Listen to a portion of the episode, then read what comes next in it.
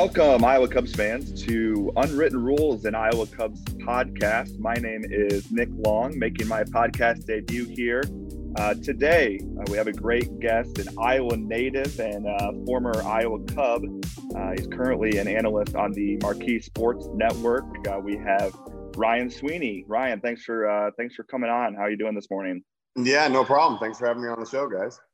Of course, yeah. So um, I, I kind of want to start with um, you know, and we'll work backwards. But uh, uh, where you're at currently, uh, you're currently on, on the Marquee Sports Network. Um, obviously, spent some time with the Cubs, um, in, in, in, addition to some other teams. But how did that uh, how did that kind of come to be? Uh, you know, you being on TV and, and getting into that uh, that kind of role.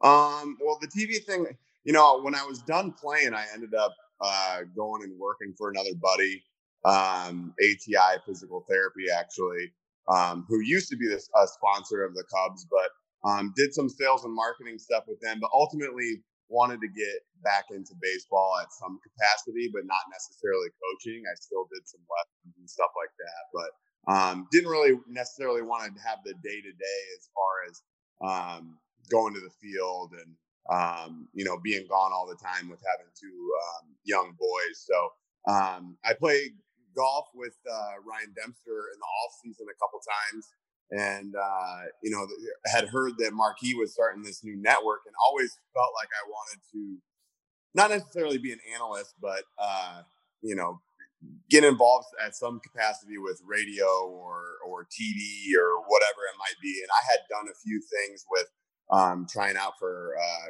Comcast and stuff like that before I was done playing, but then I ended up going with the Twins, so I didn't know if I was done playing yet. So just nothing ever came of it. But when Dempster said he was going to be uh, getting involved with Marquee Network, I said, "Hey, you know, throw my name in there. I would love to come down and uh, you know see what see what I can do and, and, maybe get an interview with those guys or something." So he did, and um, they ended up calling me. I just went in and they said, "Hey, let's get you in front of the camera a couple times," and went in on like a you know Friday or whatever, and they called me on Monday or Tuesday and like, "Hey, we would love for you to do some stuff." And um, it just so happens. I mean, obviously, this whole pandemic has been kind of weird and just with everything going on, but it's actually um, the bright side of it for me. I would say has been that you know, they haven't been able to fly people in. They're going to start, but they haven't been able to fly people in as much. So it was kind of me, Dempster, and Sean Marshall, and still kind of on rotation.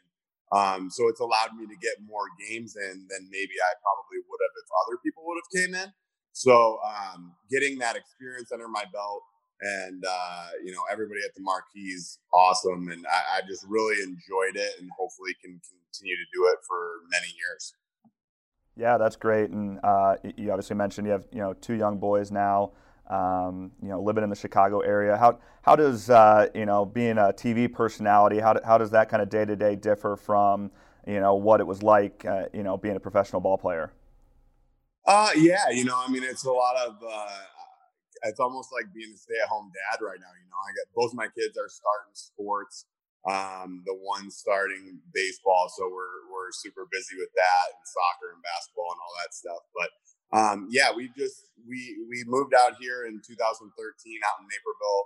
Um, when I was with the Cubs, we were having our our first kid, and um, not necessarily didn't want to live in Iowa anymore. But my wife's from California, so we decided to to move to Chicago and just have kind of stayed. And it's been uh, a great uh, great time out here. It's just kind of been a transition, you know, of it was it was nice when I was done or when I was playing for the Cubs to be able to it was almost like, you know, a normal job. Usually when you leave, you leave for the whole season. Well, now I'm staying at home and able to kind of play all these day games and go in, go to the field, and then come home and be at home for dinner. You know what I mean? So it was kind of like almost like, oh, man, we got hey, get just trying to baskets in here, but um, no. So it's just you know almost like being Mr. Dad, staying home, staying at home, and being with these guys, and um, you know just having a good time raising these kids.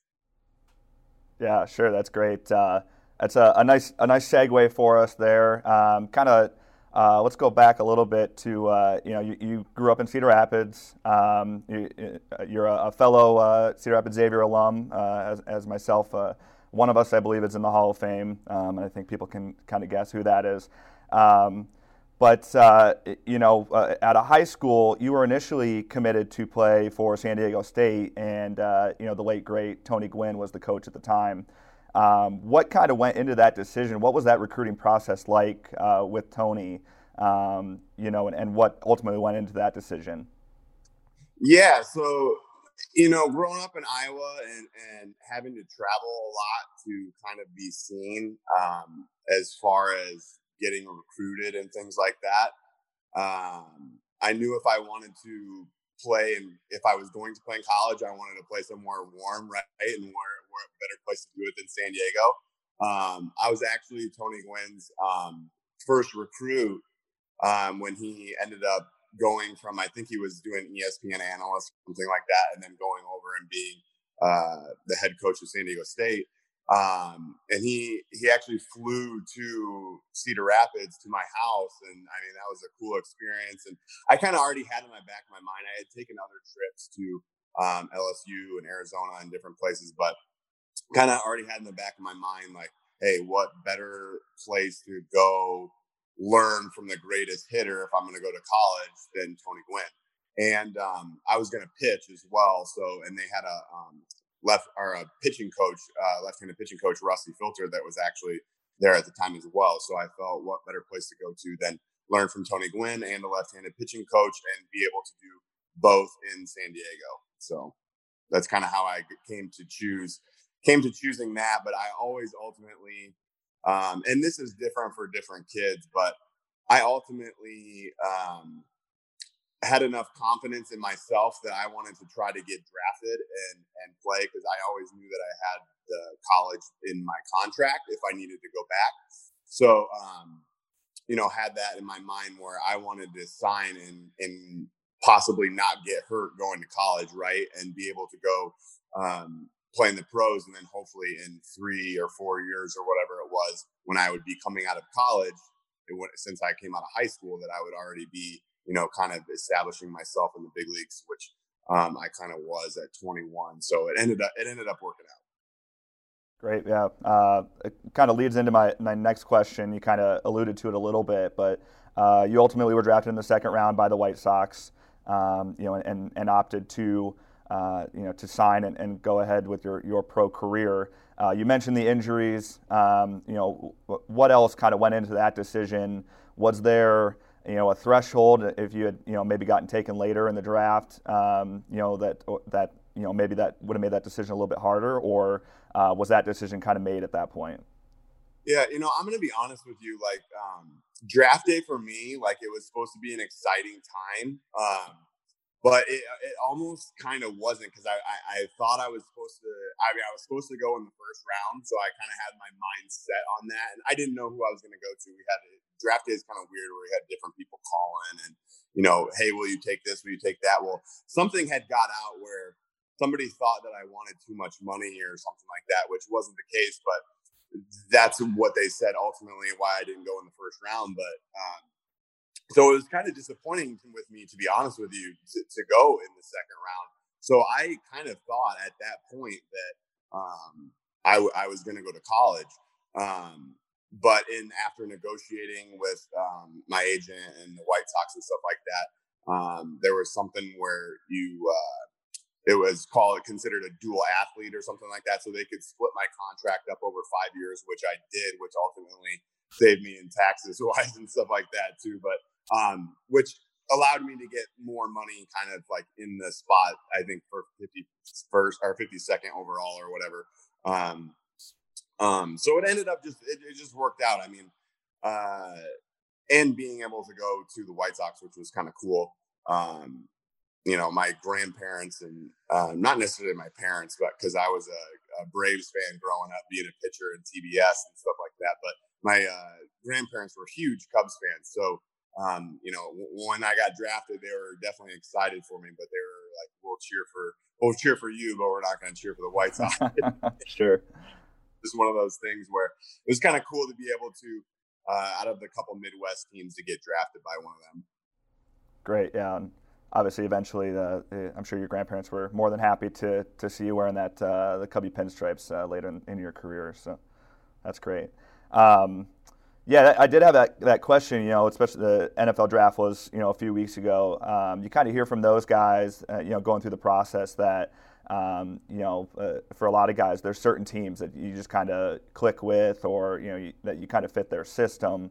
Um, so when their kind of pick comes around, you have a, a good idea whether they're going to take you or not. Was that kind of the thought with the White Sox? Were there teams that you thought maybe, uh, you know, would have taken you earlier? I know you mentioned that there, you know, this this you know thought had gotten around that you were you know uh, hesitant to sign.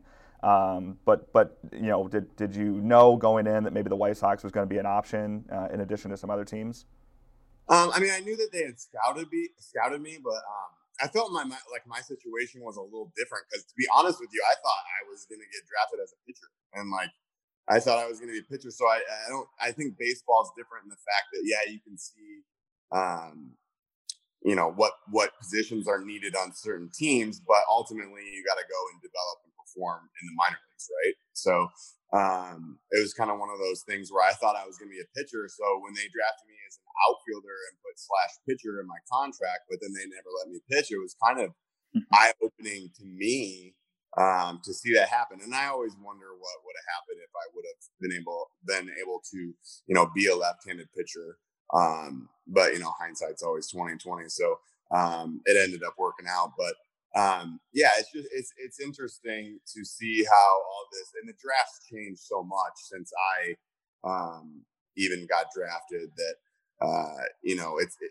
you almost want to you have certain teams that you want to go play for, but um, for me, I felt like it was what team can I go to where I can develop the quickest to try to get to the big leagues where you can get an opportunity, right? So um, ultimately, um, me getting traded to um, Oakland was probably the best thing for my career because I mean, you know, some play it's right place, right time, and at certain um, points in your career, it's if someone's in front of you and signs a long term deal, it's just kind of tough. So to be able to get traded and um, Kenny Williams you know, sending me over to Oakland was the best thing that happened in my career to be able to play for a young team and be able to um, establish yourself in the big leagues and take advantage of that opportunity and play every day. Sure. Yeah.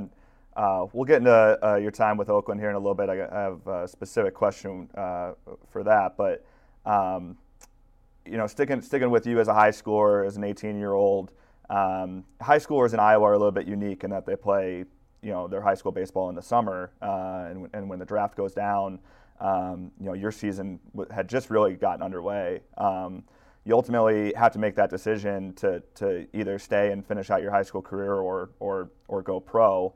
You know, you ultimately uh, you know went went pro. You know, how tough was that decision? Um, you know, and what goes into that? You know, obviously we've talked about you know why you made the decision you did, but um, you know, what kind of position does that put high schoolers in that, that they have to make that decision at, at such a young age? Yeah, it's tough. I mean, uh, for Iowa, you almost have to have your good season your junior year, right? Because you already, if you're gonna get drafted or um, whatnot, they don't really get to see you play your senior year because it's in the summertime and the draft's in June. So you almost have to have your good year your junior year. But um, I got drafted, and then I ultimately I signed pretty late because we were kind of negotiating and weren't coming to agreement on it. So I ultimately, instead of sitting out and saying, "Hey, I don't want to get hurt," I said, "I said, hey, you know, I'm going to show these guys that I want to play, and I'm gonna I'm gonna still play in my high school season." So I ultimately played, you know, maybe a month or a couple weeks or whatever it ended up being um, of my senior year to kind of just keep staying shape, and then uh, you know, after that was over and I ended up signing, then I got shipped off to, you know, Bristol, Virginia to go play rookie ball, which was definitely an eye opener. So, um, yeah, I mean, it's tough as an 18 year old kid, you know, you don't, I mean, you don't have no idea, uh, uh, what it's going to be like going out on your own or even going college's adjustment, let alone, you know, going to uh, a minor league system where you have no clue, where you haven't been away from home you know, before your mom's been doing your laundry the whole time. She's been waking you up in the morning and now you're on your own doing your own thing and um, and you kind of get you know a bunch of this money and you're like what do i do with it and you got to have the right people around you and surrounding you to kind of uh, give you advice and um, you know ask people uh, that have done it before sure yeah i mean it kind of leads me to you know my next question being an 18 year old uh, like you said you, are kind of on your own what, what was that process from the time that you signed to um, you, you, know, when you're when you're a professional baseball player, how quick does that happen? Um, you know, what, when are you expected to kind of report? Um, what kind of resources you know is the organization giving you? Um, you know, and, and what's that like? What's that experience like on a personal level? Yeah, so I mean, I, I probably pretty much leaned on my agent just to know like when I needed to leave and what needed to happen, and um, ultimately, like I said, when I signed, I had signed later on in the year, so it was already like halfway through um, the rookie ball season. So, um, and at that point, you know, they had, I think they probably still do, but like instructional league and all these different leagues, like after you get done um, playing the season, right? So I ultimately went to rookie ball for a couple weeks, and then that season was over. And then they had sent me to Great Falls, Montana, which was the high um, rookie ball because they were going to make the playoffs or go or try to make the playoffs.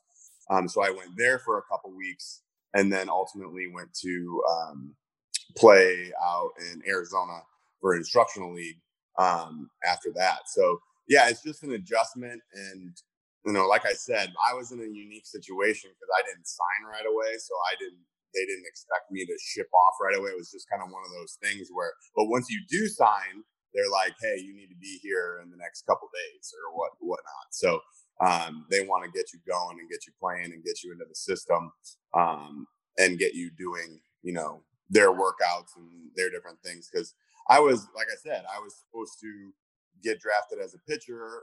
Um, I had never really lifted a, a, lot of weights in high school. I did a little bit, but I was always pretty tall and skinny.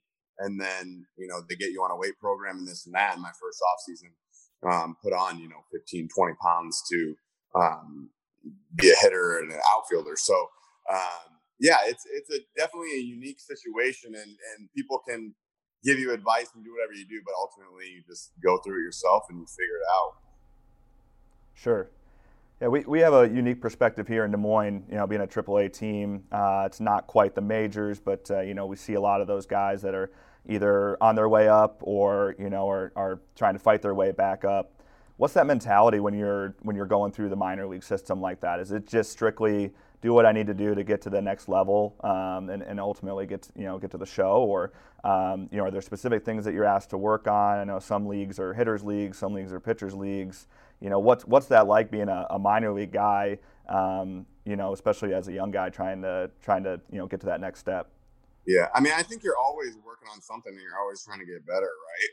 Um, but for me, it was just like we, we, had a funny saying that you know if someone was complaining or whatever, and we always just say like if you don't like it, play better, right? Because like you got to play better to get to the next level.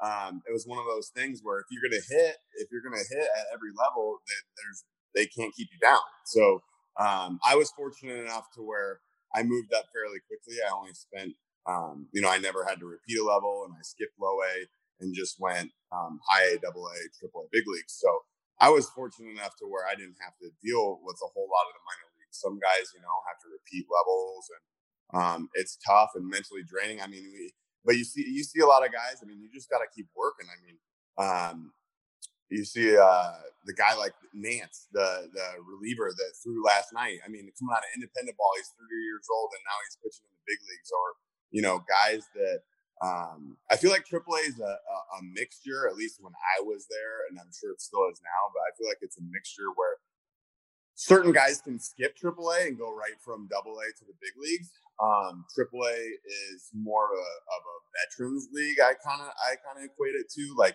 you had guys that maybe had played in the big leagues before and were kind of at the end of their career, and now they're kind of mentoring um, younger guys or younger guys that are um, big prospects that are coming up that are kind of learning how to, um, you know, face guys that have been there before and know what they're doing, and pitchers that have a plan and kind of go up there, and it's not just dudes throwing, you know 97 and not knowing where it's going. So um, you know, it's just one of those things where uh, you develop at every single level, and you just want to keep getting better and better, and ultimately.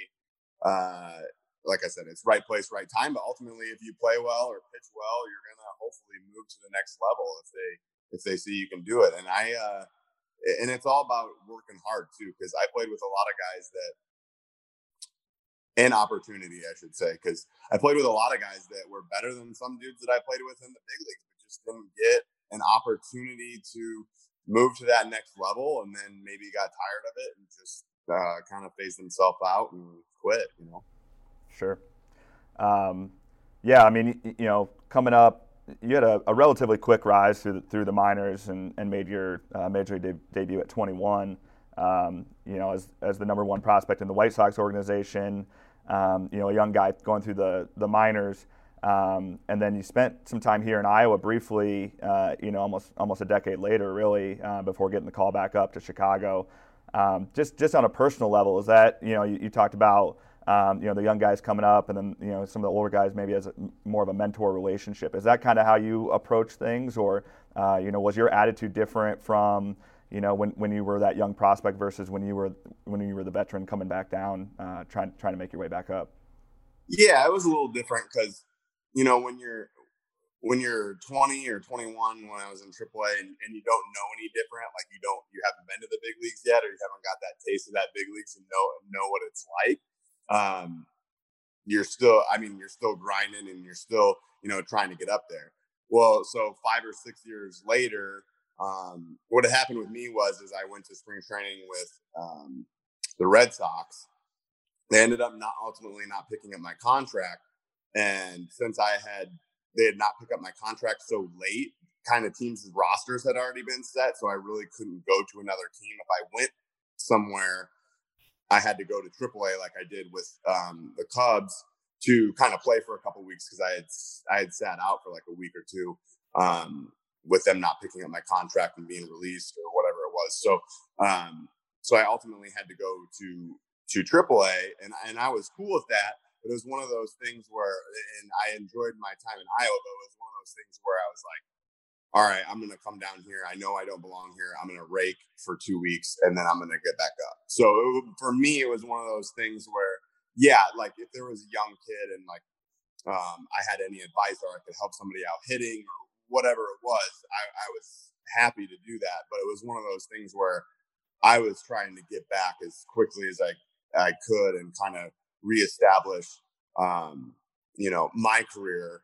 Um, and and that off season actually I had done a lot of work with uh, Rod Carew and kind of changed my swing a little bit and ended up hitting a few more home runs uh, with the Iowa Cubs and then ultimately going up with the big league team and um, playing with them. So when they had signed me over, they were looking for uh, which I was earlier on in my career and then kind of got put in the platoon backup role my last year in Oakland, but they were looking for a guy that could hit both lefties and righties and I always could hit lefties and righties, but you know, when you're not playing every single day and you come in and face a lefty and you don't get a hit off of them, your numbers aren't that great. So um, I ultimately hit well off of lefties and righties um, when I was with Iowa um, Cubs. So came up and um, like I say, right place, right time, and I'm still good buddies with him. But the Jesus got hurt and just opened up an opportunity for me to play in the outfield, and then and then I ended up breaking a rib or whatever. So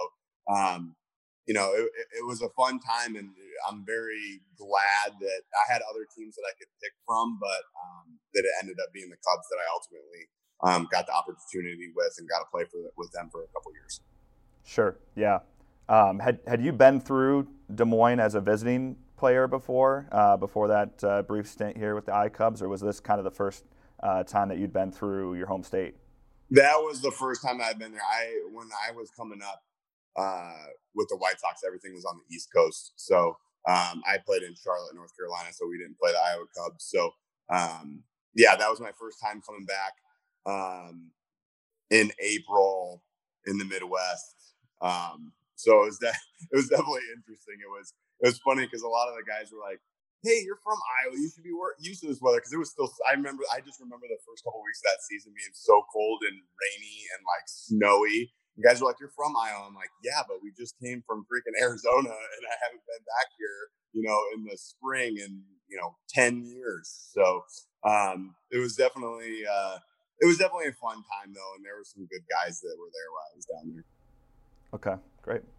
Um, yeah, we're actually kind of an, as an aside, we, we uh, um, this offseason uh, switched leagues. So we're actually in the same league as the, the White Sox affiliate now in, in Charlotte. So uh, we're, we're, hoping in uh, in future years, non-COVID times, that, that we can um, you know get out there to Charlotte and they can come here. Um, but uh, for this year, we're, we're only playing within our division, uh, so uh, places that are drivable. So that's kind of exciting, though. A lot of the NL Central affiliates are are with us uh, in this league, so that'll be a good good thing for us moving forward. So. Um, so you, you played for four teams uh, by my count uh, throughout your, your pro career. Uh, drafted by the White Sox, obviously made your debut in 06. You mentioned you were traded to the A's, spent a few years with them, spent a year with the Red Sox, um, and then ultimately finished it up with the Cubs. Um, you were traded a couple times in there uh, from, from the White Sox to the A's and then from the A's to the Red Sox. What, what's that like um, when you get that, that word that, that you've been traded and, and um, is it something that you kind of know is coming, um, or is it uh, you know something that you hope doesn't happen? Um, I know when you said you got traded to the A's, that, that was actually the best thing that could have happened to you. But what's that what's that experience like um, as a player on on you know both the professional and personal level? Well, uh, both trades were different. The one thing that was the same about them, both of them happened in the off season, which I was thankful for that because it's just tough when you get traded during the year. Um, you know, you got your your place where you're staying, you know, your family or whatnot. You know, you got to pick up and move and do all that stuff. So both of those were the same in that aspect. But my the first time I got traded when I was with the White Sox, I was young. Wasn't married.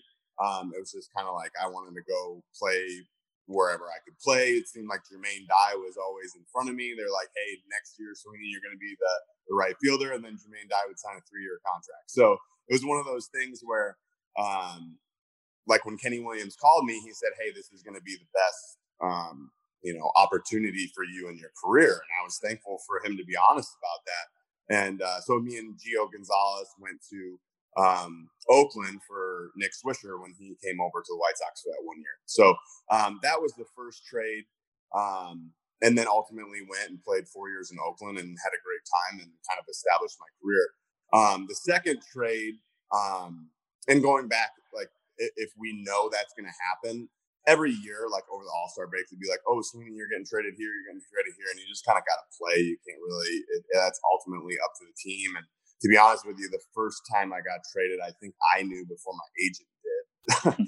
we were doing an agent uh, client get together in the off season back when you could do that kind of thing, and um, you know, he he didn't even know that I got traded. I'm like, hey man, I just got traded to Oakland. He's like, oh sweet, so that's going to be a good opportunity for you. So that was the first trade, and then the second trade, um, it was me, uh, Andrew Bailey and I went to um, Boston for Josh Reddick when Josh Reddick came over to Oakland. So that one was a little bit more. Um, I I was personally like I was happy to go play for the Red Sox.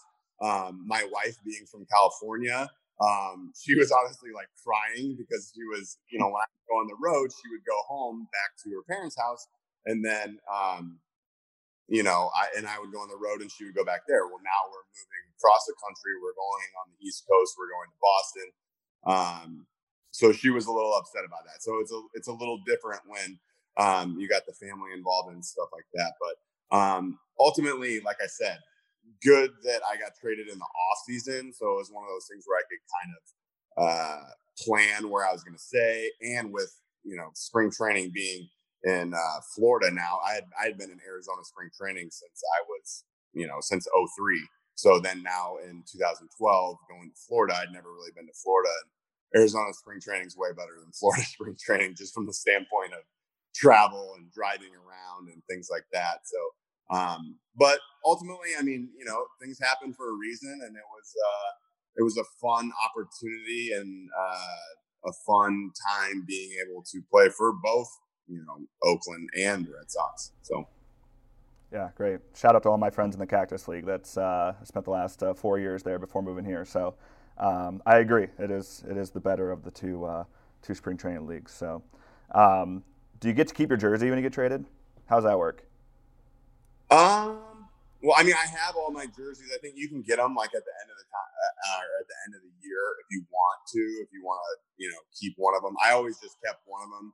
Uh, I can't remember if it was home or away. I think I kept the White Sox home and then the, the A's away one or something like that to just kind of when I framed them just to kind of get different colors or whatever. But um, no, yeah. So I have all my jerseys. It was kind of one of those things where you just work out with the clubby, right? Like, hey, can I get one of my jerseys at the end of the year? I want to keep it just kind of as a remembrance thing. And that was one thing. Like, I was never. Now looking back, I wish I probably would have got a few more guys, but like, I was never one of those guys that wanted to uh, ask dudes for their autograph right when I was playing. So there was a few guys that I did that like, you know, Frank Thomas and Nomar Garcia Para and a couple of those guys that I played with that I got signed bats from just to kind of remember um, those times. But yeah, I do have all my jerseys and um, we just, we ended up moving and building a house, a different house here. So I haven't got them hung up yet, but um, eventually that'll happen.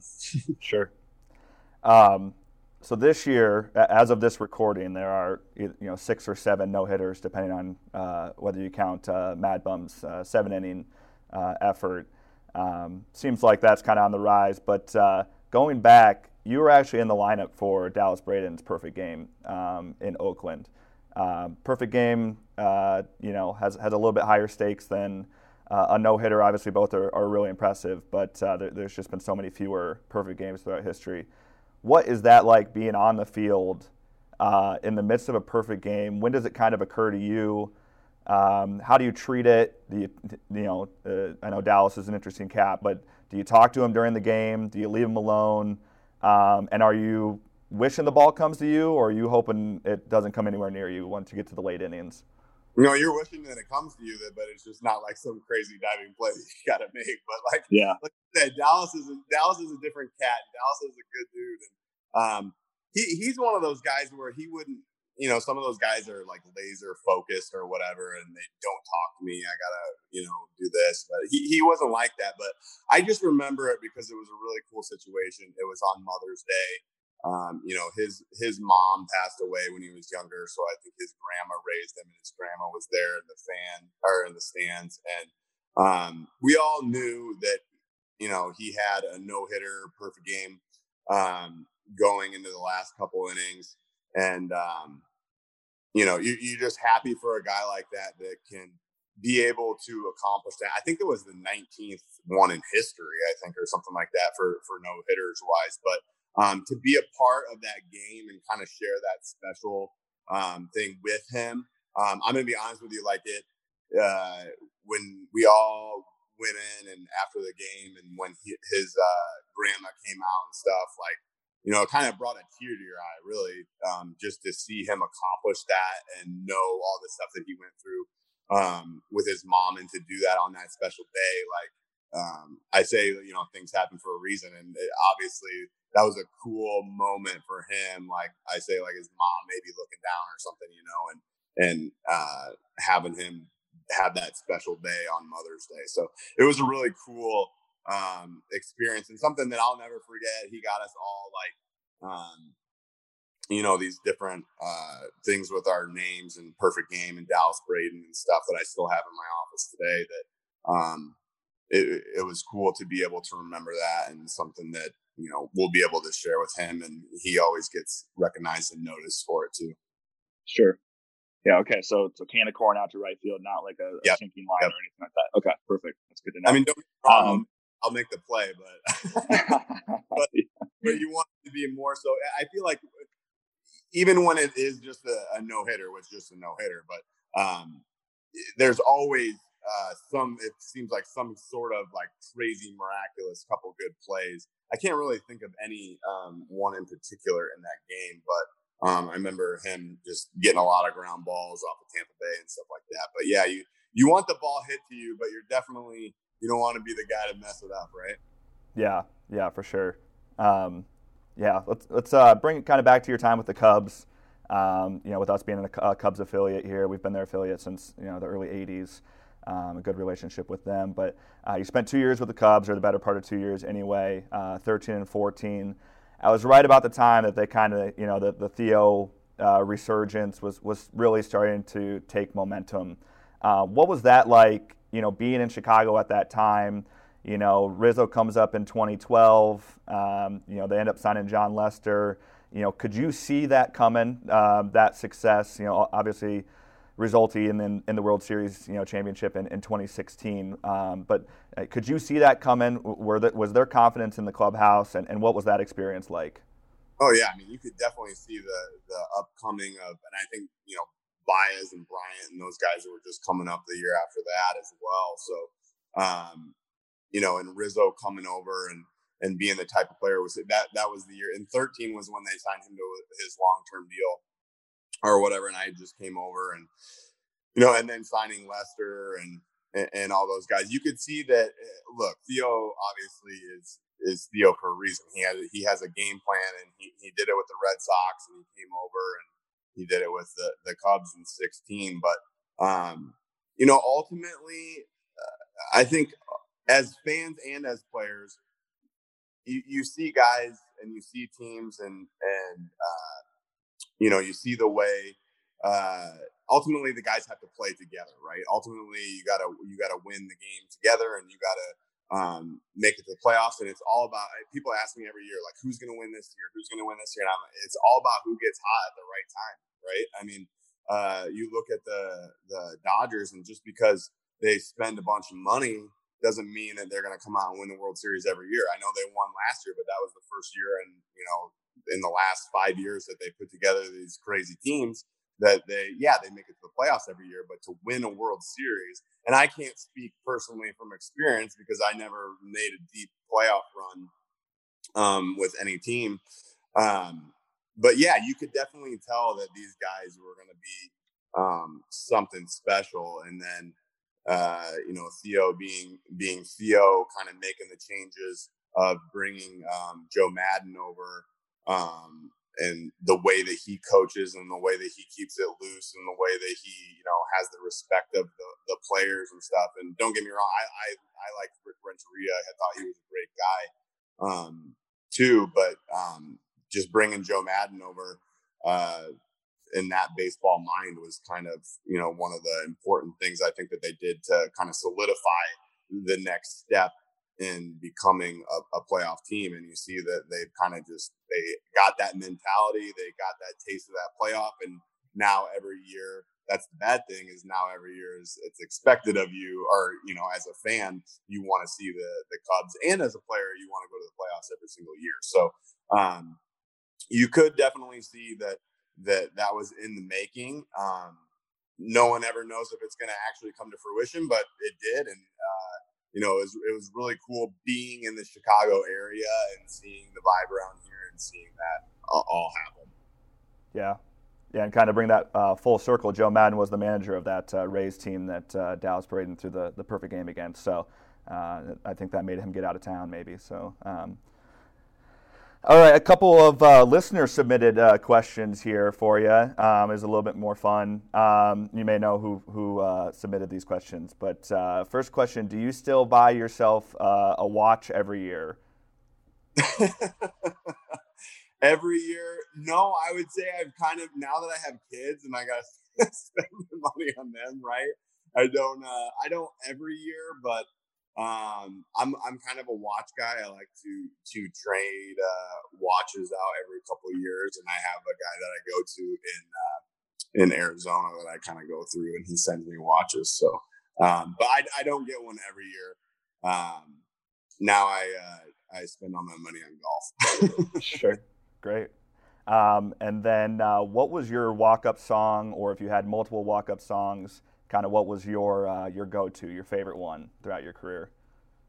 You know, so I always I can't necessarily remember a single like song. I'm so bad with like I I listen to music and I can I'm weird. I can if I hear a song one time, I can I can re-sing the song, but I never know who sings it or what the name of the song was, right? So um, but I always walked up to something to do um, with hip hop, just kind of get the the crowd into it, especially in the minor leagues when um, you know, I just specifically remember Birmingham, Alabama, like when you come up and it was a bigger stadium and, you know, you'd have some hip hop songs on or uh, song on or whatever. And there'd be guys on base and people get pumped up. It kind of pumps you up as a player, right? So um, I think that's what a lot of guys kind of do. Whatever is going to get them pumped up. I listen to all different kinds of music, uh, rap, rock, um, you know, country, whatever it is. But as far as like walk up songs, it was it was more so on the hip hop side. Sure.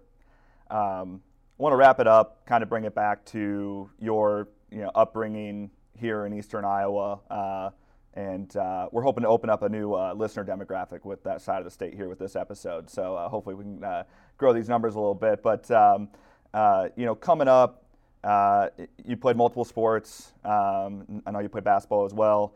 Um, but did you kind of you know see this coming? Um, you know, I know obviously it was a goal of yours, you know, growing up and stuff like that. But did you see this this professional career coming? What kind of led to that?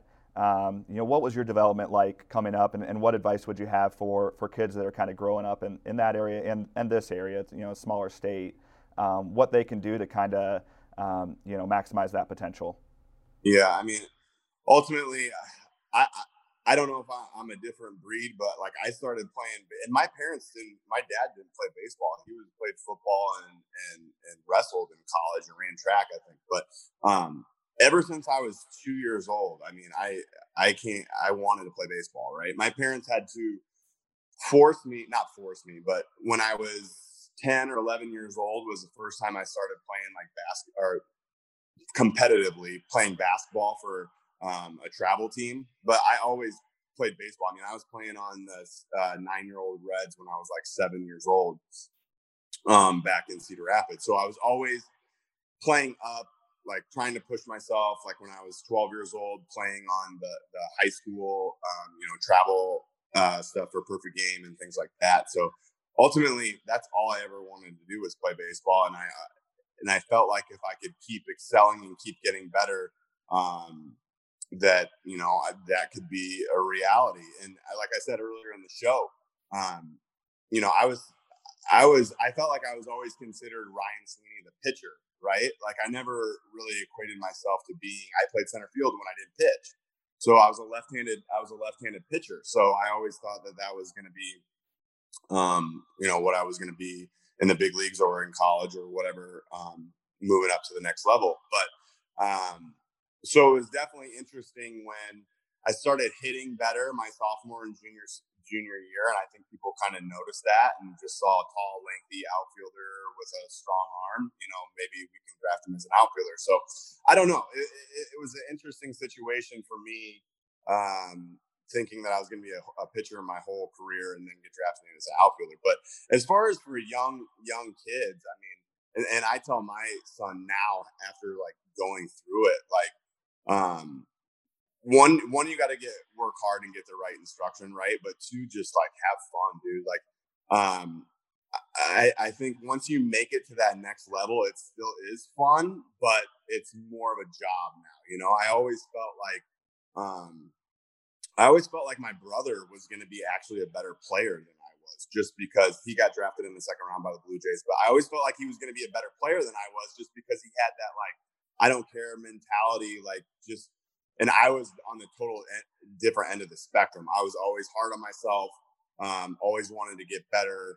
Um, you know, if I was hitting, you know, 300, I wanted to hit 330. I was never like satisfied with with what I was doing, which is good, but uh, it can be a downfall too because you're always hard on yourself. But like I said, I always thought my brother was going to be better than me just because he had that like I don't care whatever. Well, then once he got drafted too, you know, it, it, becomes a job now, right? But it's still fun. You're playing baseball for a living.